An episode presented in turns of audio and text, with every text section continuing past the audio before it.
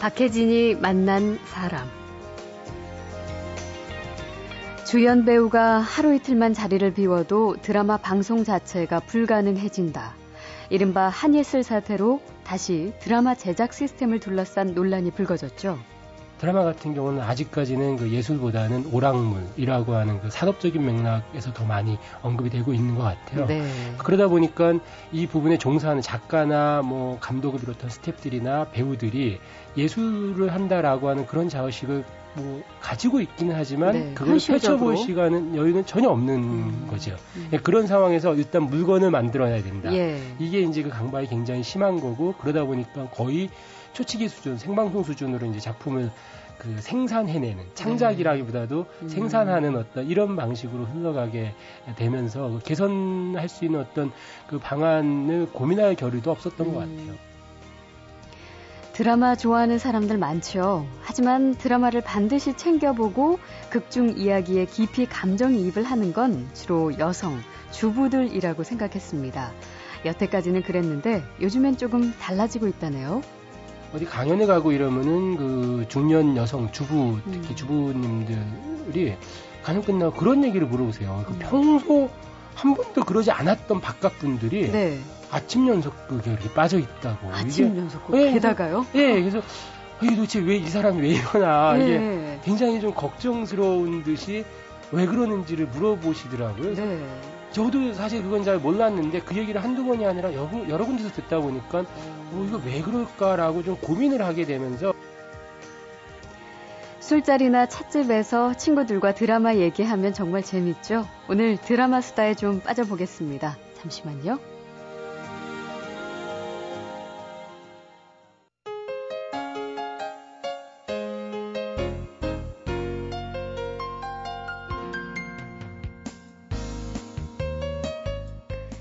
우리나라 사람들은 이야기 참 좋아하죠. 그래서 이제 TV 프로그램 중에서도 드라마가 차지하는 비중, 영향력이 엄청나고 지구촌 곳곳으로 퍼지는 한류 열풍도 드라마에서 시작됐습니다.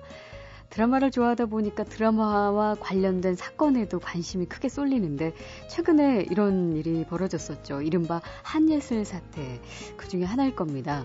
주연 배우가 갑자기 촬영을 거부했고 비난과 논란이 커지고 결국에는 다시 촬영장에 복귀해서 일단락이 나긴 했지만 이 사건을 계기로 드라마 제작 시스템의 문제점도 다시 부각이 되고 있습니다. 오늘 이야기 손님은 드라마를 아주 좋아하는 분인데요. 충남대 국문과 윤석진 교수님입니다. 우리나라 드라마 평론가 1호라는 아주 독특한 타이틀도 갖고 있습니다. 만나보죠. 어서 오십시오. 네, 안녕하세요. 네, 반갑습니다. 네. 드라마 좋아하실 것 같아요. 인상이. 뭐 그런 게 따로 있진 않겠지만. 네, 좋아합니다, 많이. 예. 그, 뭐, 어떻게 드라마를 좋아하게 이렇게 빠지게 되셨는지에 관한 이야기는 조금 뒤로 미루고요. 예. 아주 궁금하지만 제가 이제 오프닝에 말씀드렸던 이른바 한예슬 사태에 대한 이야기 먼저 예. 하고 가죠. 이 딱 얘기 접하고 어떤 생각 드셨어요? 어, 일단 좀 추이를 지켜봐야 되겠다라는 음. 생각을 하게 됐는데 왜 그랬냐면은 한예슬 씨가 드라마 그 방영 초기부터 계속 그 제작 여건과 관련된 문제 제기를 좀 했던 걸로 알고 있는데 네. 이게 그 중반 정도 와가지고 터져 버렸단 말이에요. 근데 단순한 한예슬이라고 하는 배우 개인의 문제가 아니라 우리나라 그 드라마 제작 환경과 관련돼 있는 문제였고 평소 드라마를 좋아하는 입장에서 지금 이대로라 그러면 좀 어, 문제가 점점 커질 텐데 이거 어떻게 네. 개선할 수 있는 방법은 없나라는 음. 생각을 그래도 조금 하고 있을 때 네. 이게 이제 수면 아래 가라앉아 있던 이런 게 어, 올라오면서 음. 하나의 그 계기점이 되지 않을까라는 그런 기대를 좀 하고 지켜보기는 했었습니다. 네. 뭐 반응들도 사실 초반에는 한예슬 씨의 이 개인적인 돌발 행동에 대해서 좀 비난하는 얘기도 있긴 했었지만 이제 좀 시간이 지나면서는 사실 근본적인 문제는 그 부분이 아니다. 말씀하신 대로 우리나라 드라마 제작 시스템 문제를 본질적으로 우리가 여기서 짚어봐야 된다. 예. 이런 얘기들이 나오던데 이게 하루 이틀 생긴 문제가 아니죠. 뭐 아주 오래된 고질적인 문제죠. 뭐 사람들마다 많이 생각이 다를 수도 있긴 하겠지만은 드라마라고 하는 거를 산업으로 볼 것이냐 아니면 예. 예술로 볼 것이냐라고 하는 가장 그 차이가 좀 있을 것 같아요. 그렇죠. 근데 지금은 이게 그 드라마라고 하는 게 영화하고 마찬가지로 영상 산업이라는 표현을 쓰기는 하는데 영화가 그래도 이제 예술 쪽에 방점이 찍힌다라고 네. 하면은 드라마 같은 경우는 아직까지는 그 예술보다는 오락물이라고 하는 그 산업적인 맥락에서 더 많이 언급이 되고 있는 것 같아요. 네. 그러다 보니까 이 부분에 종사하는 작가나 뭐 감독을 비롯한 스탭들이나 배우들이 예술을 한다라고 하는 그런 자의식을 뭐 가지고 있기는 하지만 네, 그걸 펼쳐볼 시간은 여유는 전혀 없는 음, 거죠. 음. 예, 그런 상황에서 일단 물건을 만들어내야 된다. 예. 이게 이제 그 강박이 굉장히 심한 거고 그러다 보니까 거의 초치기 수준, 생방송 수준으로 이제 작품을 그 생산해내는 창작이라기보다도 네. 음. 생산하는 어떤 이런 방식으로 흘러가게 되면서 그 개선할 수 있는 어떤 그 방안을 고민할 겨를도 없었던 음. 것 같아요. 그 우리가 흔히 많이 듣는 쪽대본이라는 거 예. 있잖아요. 그러니까 뭐 거의 방송 나가기 직전에 대본을 진짜 쪽대본으로 받아서 배우들은 그걸 연습 사실 충분히 캐릭터를 소화해야 돼야 되는데 음. 그것도 잘 못한 채로 말씀하신 대로 드라마를 그냥 생산을 하는 거고 그렇죠. 연출도 네. 마찬가지고 네, 네. 모든 스텝이 그러니까 쪽대본이 갖고 있는 가장 큰 문제가 뭐냐하면 전체 그러니까 드라마가 보통 미니 시리즈 기준으로 친다 그러면은 20부작 내외가 되는데 네. 그 앞에 도입 부분은 그래도 어느 정도 공유하고 간다 하더라도 그 다음에 무엇이 어떻게 될지 모르는 상황에서 그렇죠. 연기의 패턴을 잡을 수도 없고 그러니까 배우로서는 음. 너무 너무 힘든 그렇겠네요. 그러니까 감정을 살려내서 연기를 해야 되는데 그그 음. 그 다음에 어떻게 되는지를 알 수 없는 상황에서는 그 감정을 잡기가 굉장히 어려워지죠. 네. 그 감동 역시 마찬가지로 굉장한 음. 어려움이 있는데 그렇다고 작가들이 게을러서 그런 것이냐 네. 그거는 아니라고 생각을 하거든요. 그러니까 음. 미리 써놓고 충분히 갈 수도 있는 건데 여기에 이제 자꾸 다른 간섭들이 들어오게 되는 네. 게 문제가 되는 거고 또 드라마도 한편의 그 영상 극예술이라고 본다 음. 그러면은 관객의 입장인 시청자와 네. 같이 호흡을 함께 하는 것도 굉장히 중요한 부분이기 때문에 그거를 동시성을 좀 맞춰가는 것도 필요하고 네. 그러다 보니 이미 가져가 가지고 있었던 그 틀이 흔들리면서 자꾸 수정을 하게 되니까 완성된 책 대본이라고 하더라도 부분적으로 수정이 가해지면서 쪽지가 날아오게 되는 이런 상황들이 반복되는 거겠죠. 네, 그러니까 관 관객과의 네. 소통은 아주 중요한 일이긴 하지만 스토리가 원래 작가가 의도한 부분이 있는데 시청자의 요구에 따라서 수정이 되는 부분은 약간 우리나라의 드라마의 특징인가요? 예, 우리나라 드라마에서만 좀 볼 수 있는, 그러니까 음. 사전 전작제를 하지 않기 때문에 예. 시청자의 어떤 그 관여 어, 부분이 음. 굉장히 좀 크게 들어오고, 네. 그리고 그 부분이 사실 어떻게 보면은 음, 시청자 역시 드라마를 그 창작하는 또 다른 하나의 주체라고 놓고 본다 그러면은 예. 그러면은 그 일정 부분은 뭐 그 영향력이라고 하는 거를 좀 감안할 수도 있기는 음. 하는데 이게 부정적으로 볼 만한 예, 것은 그렇죠. 아니라는 그러니까 말씀. 연극의 3요소에 보통 우리가 음, 배우와 희곡과 관객을 관객이 없으면 연극은 성립되지 않는데 네. 드라마 역시 마찬가지로 시청자가 없으면은 음. 이 성립되기가 좀 어려운 그 기술인 거죠. 예. 예. 그 아까 이제 쪽대본 문제점 얘기하시면서 이게 그 다만 그 작가의 게으름 탓이 아니다. 그 예전부터 이제 그 문제점으로 지적돼 왔던 것은 간접 광고와도 관련이 예, 아주 예. 크다.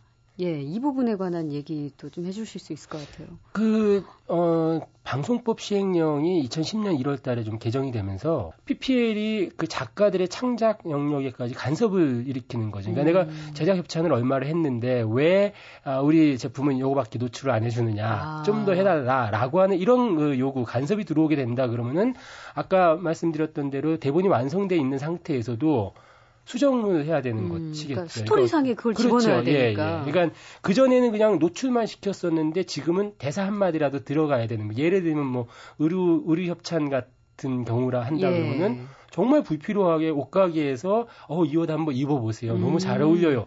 그 극적 맥락하고는 전혀 상관없는 그런 대사 장면들이 들어오는 게 드라마를 아. 얼마나 김 빠지게 하는지. 그렇군요. 그게 음. 굉장히 심각한 문제고 작가들이나 감독 그리고 배우들도 그 스트레스가 엄청날 것 같아요. 근데 예. 실제 현장의 그 제작비 문제가 만만치가 음. 않기 때문에 네. 그거를 보조하는 어떤 그런 차원에서 이게 들어오다 보니까 음. 어찌할 수는 없는데 참 음, 괴로울 것 같아요. 아, 그러니까 제작비 확대나 제작비 조달 문제 때문에 이 말씀하신 간접 광고에서 자유로울 수가 없는 그렇죠. 상황인데 예, 예. 그러면 그 제작비의 이제 또 상당 부분은 우리가 또 알고 있듯이 그 배우들의 연기자들의 출연료로 대부분 들어가는 걸로 물론 이제 다른 스탭들에게도 가겠지만 그래서 이제 그 부분에부터 그런 문제를 다시 해결해 봐야 된다 이런 얘기도 나와요. 그렇죠. 예. 예. 영화 역시 그 충무로 한국 영화가 이제 충무로 중심이었던 그런 소규모 간의 수공업 상태에서 산업으로 이제 도약을 하게 되는 게 90년대 말부터였었는데 네.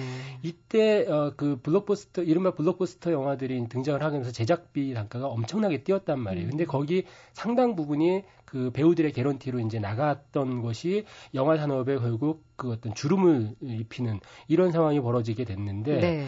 거기에 대한 반성적 차원에서 일부 배우들이 솔선수범을 하면서 러닝 개런티, 그러니까 예. 흥행 수익에 따른 러닝 개런티 시스템을 가져가자라고 음. 이렇게 하게 되면서 일정 부분 그 영화의 어떤 그 결과물에 대한 책임을 공동으로 지는 네네. 네. 이런 그 현상들이 나타나기 시작했거든요. 음. 그러면서 이제 제작비 거품이 일정 부분 꺼진 것도 있는데 예. 지금 우리나라 드라마 같은 경우도 바로 그 이 지점에서 그러니까 배우들의 개런티가 물론 고생하는 만큼 거기에 대한 어떤 대가 이거는 충분히 어, 지불을 받아야 되겠지만은 음. 근데 이게 사실 결과물을 알 수 없는 상태에서 먼저 가는 것이란 말이에요. 네. 그러니까 그렇기 때문에 결과물이 조, 좋았을 때 때에 배우들도 약간의 어떤 그 상실감을 느낄 수도 있고 반대로 결과물이 나빴을 때는 배우들이 욕을 먹을 수도 있는. 음. 그래서 어떤 이거를 현실화 시킨다 그러면은 시청률에 따라서 정말 이게 산업적인 부분으로 제도화 시키려고 한다 그러면은 그 시청률에 따라서 배우들이 러닝 개런티 형식의 계약을 음. 하는 것도 제작비에 끼어 있는 어떤 그 거품 이런 예. 것들을 좀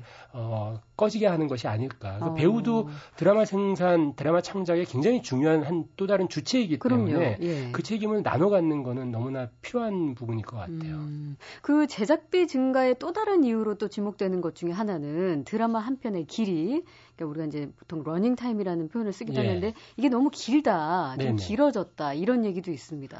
예, 제가 요새 개인적으로 2000년대 초반 그 미니 시리즈 드라마를 좀 다시 보고 있는 중인데, 어, 너무 편하고 좋습니다. 예, 어... 50분 정도 이렇게 딱 걸리니까 한 음. 호흡으로 가게 되는데, 지금 나오는 드라마들은 기본적으로 65분 내외로 이렇게 가는데 예. 한회 분량이 15분 정도 이렇게 늘어난다라고 하면은 이게 몇 회 분량이 지나가게 되면은 음. 한회 분량만큼 축적이 되는 거죠. 그러네요. 네, 그만큼 물리적인 길이가 엄청나게 어, 길어지고 있고 그것이 제작 현장의 어떤 그 힘든 요소로 이제 또 작용을 하고 아. 있는 것이라는 생각을 음. 하게 되는데 이게 저는 그 부분은 뭐 제도적으로 정책적으로는 잘 그 알지는 못하지만은 드라마 한 편의 그 방영 시간, 시간만큼 네. 그 시간에 10%에 해당하는 시간이 광고 시간으로 나갈 수 있기 때문에 음. 50분이라 그러면 5분밖에 못 나가는 거고 그러네요. 70분이라고 하면 7분인데 2분 차이면은 광고가 한 8개 정도가 더 붙거든요. 예, 그러니까 예. 뭐 이런 어떤 그 또 다른 자본의 논리 같은 것들이죠. 어, 그러니까 이게 뭐 드라마 시간이 길어진다고 해서 스토리 전개가 빨라진다기보다는 그만큼 상대적으로 광고 시간이 더 늘어난다. 그렇죠. 광고 시간도 늘어나고 실제 스토리 전개 과정에서 불필요한 회상 예. 장면들 뭐 이런 것들이 많이 들어와요. 그러다가 예. 요즘은 그것조차도 이제 식상해 하다 보니까 아예 어떤 방식을 쓰느냐 하면은 그 전회 분량의 마지막 2, 3분을 네네. 그 다음 날 다시 그 2, 3분 전부터 거죠. 시작을 하면서 어. 전체 시간을 맞추는 이런 기이한 편집 현상들이 나타나고 있는 그러네요. 거죠. 그런 예. 현상이 예전에 드라마 볼 때는 없었는데. 없었습니다. 예. 예. 자, 그래서 늘 결론으로 제시되는 대안이 드라마 사전 제작해야 된다 네. 이겁니다. 그래서 뭐, 그러니까 우리가 외국 그 드라마 보면 시즌제로 예, 예 많이 예, 하죠. 이제 그런 걸 미리 체계적으로 만들어 보자는 건데 실제로 우리나라에서 시작을 했어요. 몇 편 정도. 예, 그렇죠. 근데 참 잘 안 됐습니다. 그리고 공교롭게도 그렇게 사전 제작제로 만들어진 드라마가 흥행에 그렇게 성공하지 못했단 말이에요. 예, 예. 뭐 어떤 이유들 때문일까요? 좀 면밀하게 분석은 해봐야 되겠지만 예. 일단 동시대 고 방영 당시에 고 시대의 감각 이라고 네. 하는 것. 그 부분하고의 어떤 호흡의 문제들이 좀 있었던 것 같아요. 음. 어떤 분명히 한 뭐 6개월 전, 1년 전이라고 한다 하더라도 예. 이게 그리 멀지 않은 시간임에도 불구하고 요즘 세상이 너무 급속도로 변하다 보니까 음. 낡은 드라마처럼 인식이 되는 것이죠. 예, 유행과 조금 동떨어진. 예, 예. 그 작년에 그 로드 넘버원 같은 작품은 굉장히 좀 아까운 음. 작품이라는 생각을 하는데 정말 우리나라에서는 드물게 100% 사전 전작제를 만들어진 작품이었는데 이게 이 그 시청자들부터 외면을 그러게요. 받았거든요. 예. 외면 받은 이유가 여러 가지가 있긴 하겠지만은 음. 결국은 제가 보기에는 호흡의 문제였던 것 같아요. 그러니까 네. 1950년도에 있었던 한국 전쟁을 다룬 어떤 그런 작품인데 이것이 60년이 지난 음. 지금 현재에 어떻게 현재성을 담보할 것이냐라고 예. 하는 이런 문제들인데 이 부분에서 조금 그 실수를 하지 않았나라는 음. 그런 아쉬움이 많이 들죠. 자, 박혜진이 만난 사람, 최근 이른바 한예슬 사태로 다시 수면 위로 떠오른 우리나라 드라마 제작 시스템 문제, 드라마 평론가인 충남대학교 국문과 윤석진 교수와 말씀 나누고 있습니다. 박혜진이 만난 사람. 아, 드라마 얘기하실 때는 뭐 워낙 인상 좋으시지만 어쩌면 그렇게 환해지십니까? 고맙습니다. 아니, 참 좋아하시나 봅니다. 네. 그 대학 교수가 드라마를 평론한다. 이게 좀 낯설어요. 근데 언제부터 그러면 이 드라마에 빠지기 시작하신 겁니까? 아, 드라마에 빠지기보다도 사실 그러니까 대학에서 희곡 공부를 하면서 예. 드라마 장르를 이제 다 음. 아, 보기는 했었는데 근데 저 역시 그 TV 드라마 같은 방송국 같은 경우가 뭐 연구의 대상이라는 생각을 하지는 못했던 것 같아요. 네. 그 공부하던 그 초창기 공부하던 시절에는. 음.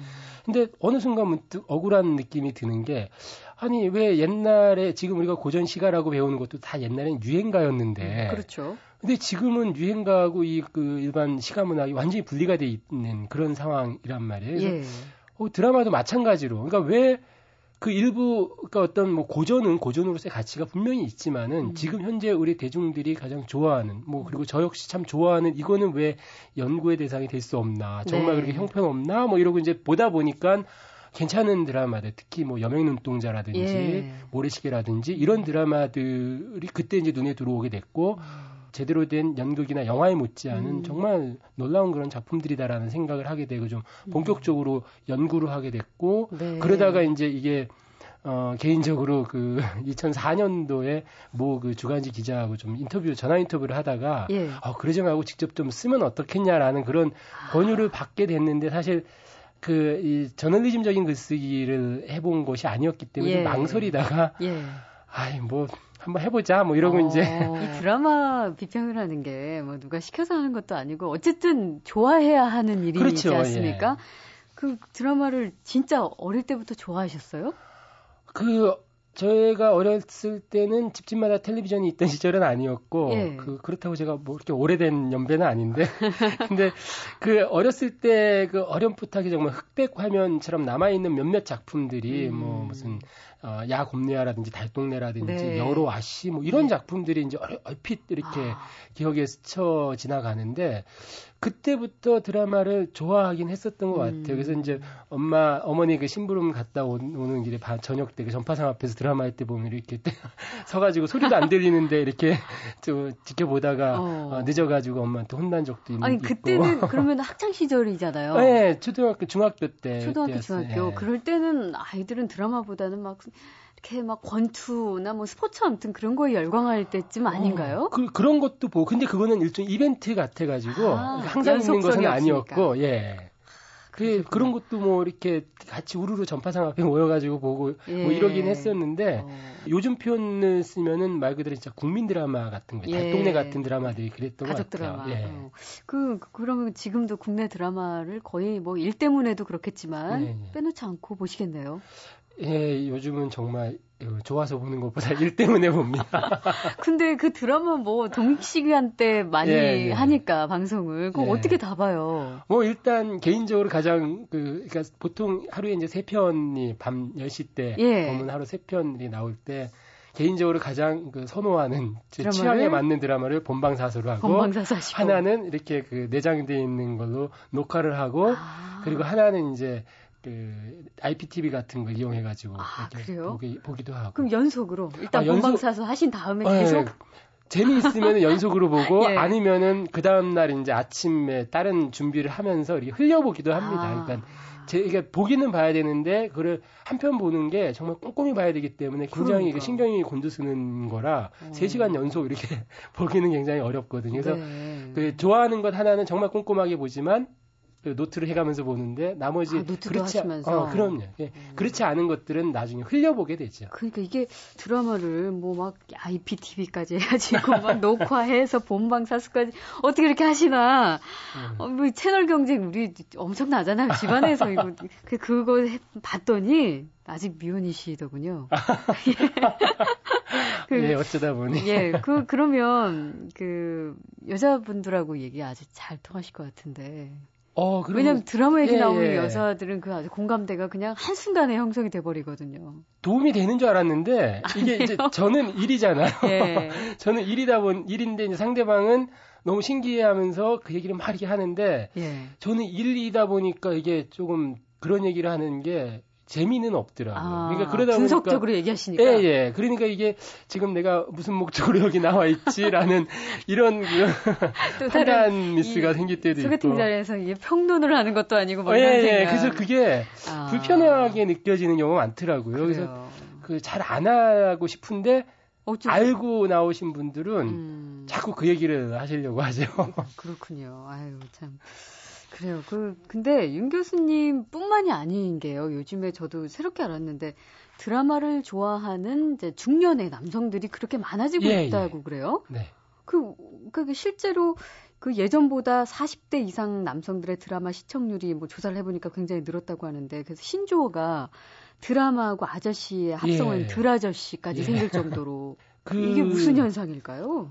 아, 이미 한 3, 4년 전부터 나타나기 시작했던 현상 같은데 저도 사실은 체감은 못 했었거든요. 예. 근데 어디 강연에 가고 이러면은 그 중년 여성 주부 특히 음. 주부님들이 강연 끝나고 그런 얘기를 물어보세요. 그 음. 평소 한 번도 그러지 않았던 바깥 분들이 네. 아침 연속극에 이렇게 빠져 있다고. 아침 연속극 예, 게다가요? 예, 그래서 아, 이게 도대체 왜 이 사람이 왜 이러나 예. 이게 굉장히 좀 걱정스러운 듯이 왜 그러는지를 물어보시더라고요. 네. 저도 사실 그건 잘 몰랐는데 그 얘기를 한두 번이 아니라 여러, 여러 군데서 듣다 보니까 어, 이거 왜 그럴까라고 좀 고민을 하게 되면서 나름대로 찾게 된 얘기가 어떤 게 있냐면은 이 40대 이상 특히 40대 중후반 때 50대 넘어가는 중년 남성들의 경우가 음. 어떻게 보면은 예전의 아버지 모습하고 너무 많이 다른 아. 그런 모습들이거든요. 특히 예.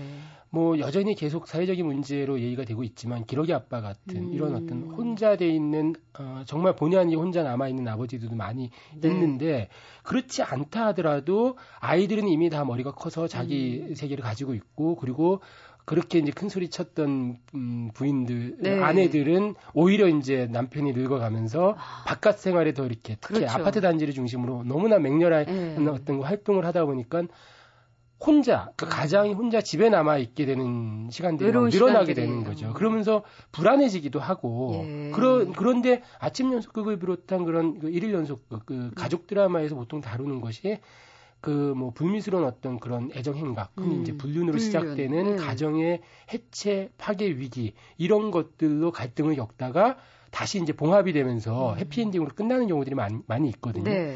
그래서 그런 내용들에서 이 그 가장들이 음. 거기에 대해서 또, 또 어떤 드라마를 통해 자기 현실을 지금 이렇게 좀 보고 있는 건 아닌가라는 생각이 좀 들기도 하더라고요. 공감대를 형성하는 예, 거예요? 그렇죠. 그러면서 불안해지는 거죠. 그러다 음. 보니까 최근에 어떤 드라마까지 나오느냐 하면은 뭐 MBC에서 주말 밤에 하는 건데 애정만만세 같은 드라마에서는 네. 예. 그 박인환 씨하고 김수미 씨가 부부로 나오는데 음. 완전히 역할이 전도돼 있습니다. 그래서 아. 남편이 집에서 전업주부를 하고 예. 부인이 밖에서 사업을 하는. 네네. 네. 그래서 이게 그 전까지는 약간 좀 희화화 시켜서 이렇게 표현이 되던 것이 음. 완벽한 역할을 전복시켜 가지고 음. 그런 상황들을 만들어내는 게 우스꽝스럽게만 보이지는 않더라고요. 네, 네. 예, 그 정도로 그 이 가장 중년 남성들의 어떤 가정 내에서의 위상이 음. 과거와 너무 많이 달라지다 보니까 달라진 것에 대한 어떤 상실감이라든지 이런 음. 그 소외감 같은 것들을 예. 드라마를 통해서 이렇게 해소하고 있는 것 같다라는 아. 진단을 좀 해보게 되더라고요. 조금 슬픈 얘기네요. 어, 예, 너무 슬픕니다. 좀 안타까운 예. 얘기네요, 진짜.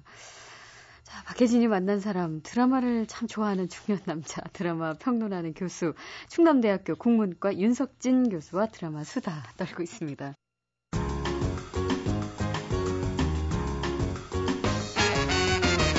박혜진이 만난 사람. 그 이제 이번 달 말에 서울 드라마 어워즈 시상식인데 이게 열린다고 하죠. 장편 드라마 심사위원 되셨네요. 아, 예, 예, 예. 심을 했었습니다. 네. 그 드라마는 우리 한류 열풍의 시작점이기도 한데 어 우리 드라마들 이제 수출을 많이 하고 또 예. 특히 동남아시아에서 같은 경우에는 우리 드라마를 많이 벤치마킹 한다는 얘기도 들리던데요. 그 어떤 부분들이 그런 현상들이 음, 많이 드러나죠? 예, 그 특히 동남아시아권의 드라마들을 이번에 이제 저도 사실 개인적으로 처음 접하게 된 작품들이 많았는데 음. 동남아시아권 드라마들을 보면서 어, 굉장히 어디서 많이 본 것 같다라는 예. 생각이 많이 들었는데 보다 보면은 이제 한국 드라마하고 굉장히 유사한. 예. 그런데 소재적인 면이나 혹은 등장인물의 구도나 음. 이야기를 전개해가는 어떤 구조적인 부분들이 굉장히 많이 예, 닮아 있습니다. 그래서 음. 아 이게 우리나라 드라마를 많이 벤치마킹을 하고 있구나. 네, 네. 이건 마치 우리가 예전에 한 2, 30년 전에 미국 드라마를 그렇게 열심히 공부했던 거하고 음. 같은 맥락일 수도 있겠다라는 생각이 들면서 그만큼 지금 한국 드라마의 어떤 그 질적인 부분들을 제대로 담보해 나가는 것이 음. 굉장히 중요하겠구나라는 생각을 또 하게 되는 계기가 됐었습니다. 네. 한류 뭐 무조건 수출되는 게 좋은 것만이 아니라 그 질적인 그렇죠. 것을 예. 담보를 한 상태에서 더 네. 지속적으로 예, 그 영속성을 예. 가지려면 그 처음에도 말씀하셨지만 이제 드라마가 막대한 자본이 들어오면서 산업화가 많이 예. 됐단 말이에요. 그 한류라고 상징되듯 우리나라 이제 드라마가 해외 시장에서 앞으로도 더 많은 호응을 받을 텐데 더 긍정적인 평가를 얻기 위해서 아까 질적인 부분도 네. 말씀해 주셨지만 마지막으로 아, 이 점만큼은 진짜 꼭 개선돼야 될 것 같다. 이 영상 산업 혹은 문화 산업이라고 얘기할 때 이 드라마의 경우는 문화보다는 산업 쪽에 좀 방점이 찍히는데 사실 문화 산업이 제대로 된 경쟁력을 가지려고 한다 그러면 문화라고 하는 예술이라는 음. 부분을 충실하게 가져갈 때 네. 산업으로서의 경쟁력도 자연스럽게 오는 것이라는 생각이 들거든요. 예, 근데 예. 지금은 너무 산업적인 쪽에다가 이 초점을 맞춰서 가는 것 같아서 음. 이게 결국은 한국 드라마의 어떤 그 발전을 저해하는 음. 그런 부메랑이 될 수도 있다라는 거를 조금 모두가 아마 모두가 다 그 공감은 하고 계실 텐데 네. 그 현실적인 여건상 그 대안을 지금 찾지 못하는 건 아닌가라는 생각이 음. 드는데 이럴 때일수록 서로 머리를 맞대서 좀 바람직한 해결 방안을 모색했으면 좋겠습니다. 네, 오늘 재미난 얘기들이었고요. 또 생각해 볼 만한 시간이었습니다. 자, 박혜진이 만난 사람 드라마 평론가 교수님으로 유명한 분입니다. 충남대학교 국문과 윤석진 교수님과 이른바 한이슬 사태를 계기로 우리나라 드라마의 제작 시스템과 트렌드 그리고 내용에 관한 다양한 이야기 나눠봤습니다. 고맙습니다. 예, 고맙습니다.